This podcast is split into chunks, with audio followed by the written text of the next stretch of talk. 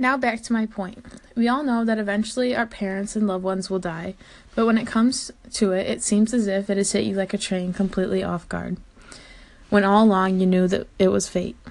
I decided to have my parents tell us a little bit about their relationship with their parents.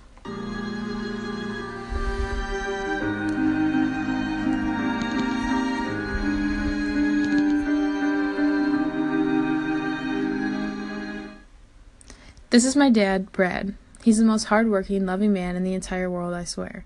Seeing him hurt after all the tragedies that occurred in his life hurt me like no other. So, the relationship with my parents. Um, I had a, a, good relationship with my parents uh, most of the time. I had a little rough patch with my mom after her and my dad were going to get divorced. Um, but started getting along better after my dad passed away and got along good with her later in life as she was getting elderly and uh,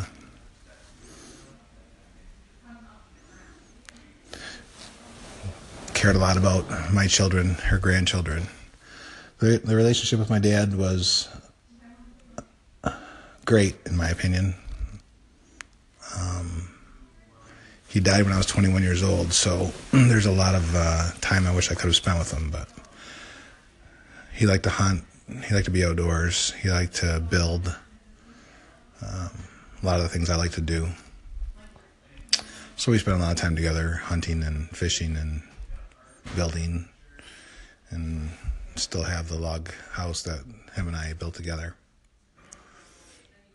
So the relationship with my dad was was great, in my opinion. And here's my mom, Debbie. No doubt the strongest, most independent, passionate person you'll ever meet, and I am so lucky to call her my mother. Seeing her after the passing of her parents was so unreal and abstract to me.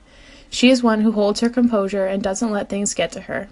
I froze because I didn't know what to do because at this time her composure had went to shit and she had a damn good reason for it.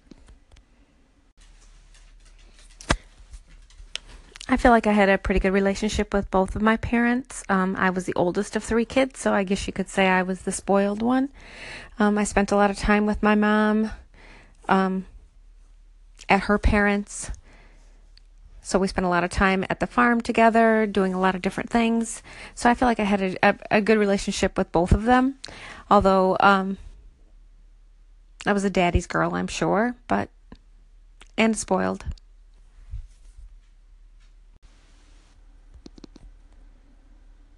Something about both of them hit this sort of rock bottom made me put my life in perspective.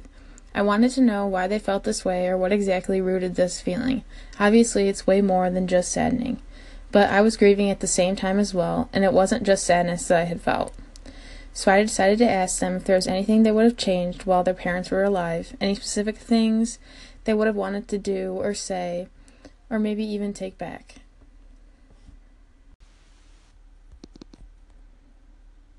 Something about both of them hit this sort of rock bottom made me put my life in perspective. I wanted to know why they felt this way or what exactly rooted this feeling. Obviously, it's way more than just saddening. But I was grieving at the same time as well, and it wasn't just sadness that I had felt. So I decided to ask them if there was anything they would have changed while their parents were alive, any specific things they would have wanted to do or say, or maybe even take back. Okay, if there's anything I could take back or do over or say say that I could have back then, um, there definitely is, especially when it comes to my dad. The day he died, he was having a heart attack, and my grandfather and I followed the ambulance to the hospital, and I knew it was a bad heart attack. Um, he's had a couple previously, but this one I knew was bad. And when they pulled him out of the back of the ambulance, he had them stop, and he grabbed my hand and said he loved me, and I just hollered at the paramedics to get him inside, get him inside, and I wish I would have took two seconds to say I love I love you too. That's my biggest regret with my dad. Also with my dad, I wish there was more. T- when we were working together, a lot of times I'd want to go out with my friends and stuff, and numerous times I would leave him. He would say, "Go, go with your friends," on, you know, on the weekend, and I just felt guilty a lot of times for leaving him work by himself. And um, if I could go back, I would have spent a little more time with him instead of instead of my friends.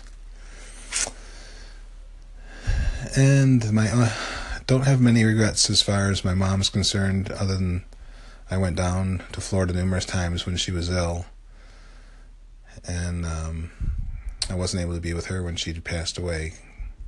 I thought she was getting better, but all of a sudden she she passed away, and I wasn't able to be with her. So that um, I wish I would have just went down and spent her last week or two with her.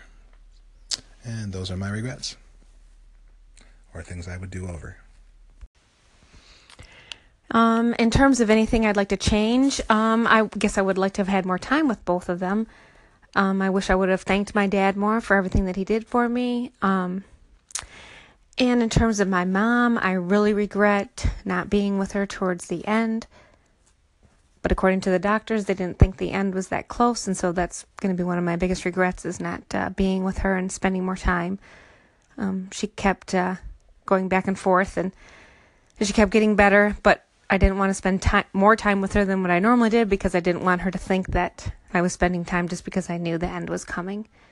So I guess I just um, regret not having the time.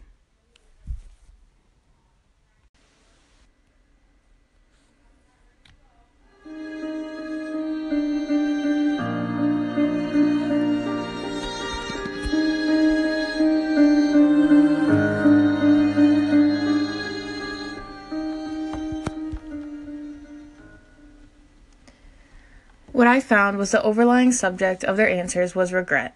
As soon as I laid it out, it hit me. Regret never goes away. It's always there whether you want it to be or not.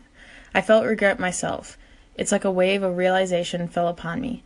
My grandparents were only a prevalent part of my life when I was a child. Even then, it wasn't the type of relationship most kids have. Both of them lived up north, and my dad's side lived in Florida during the winter. I rarely was able to see them. As I got older, I only saw my dad's side once a year and my mom's side three to four times a year at best. I almost felt like when I did see them, it was hard to pick up where we left off because so much had happened in between. They had never seen me play a sport, which is what I do 80% of my life. They knew who I was based off what I told them and what my parents did, which was usually the good because I wasn't about to tell them, hey, by the way, I got a C in my math test the other day, or that I'm having boy troubles and I need help because I was worried that they might not want to see me as much if they knew these bad sides of me. That was my biggest mistake. Don't get me wrong, I was close with my grandparents, but not the close I would have hoped to have been. Now that I realize what I had done wrong, it's too late. I didn't tell them what was going on in school or with my friends. I didn't ask them to come to my games. I didn't have that connection mostly because I didn't initiate what I wanted. A continuous flaw I have had, and I have found most people have as well. My point is that we don't realize what we truly have soon enough. Well, my advice to give to people. I guess if it was advice to kids, it would be to spend more time with your parents, appreciate them, while you can. Don't take them for granted. Because before you know it, they're not going to be there anymore. And then you have a lot of regrets. Um, my advice for adults, including myself, would be to be more patient, be more tolerant, spend more time with my kids, spend less time working and enjoy life as much as you can because like like I said before you know it it'll be over.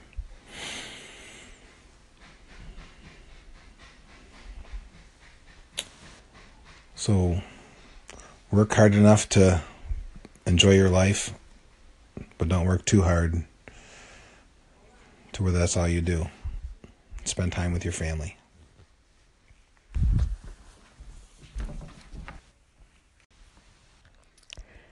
My best advice to kids is to not take things for granted and appreciate everything that you have. But I know that's tough advice to give because as kids, Everybody thinks there's all kinds of extra time. Um, just don't let a moment go by. And my advice for adults is basically the same. We all know how fast time goes and to make time because one day you're going to regret it if you don't. So don't miss out on any of the little moments and take the time to appreciate every moment.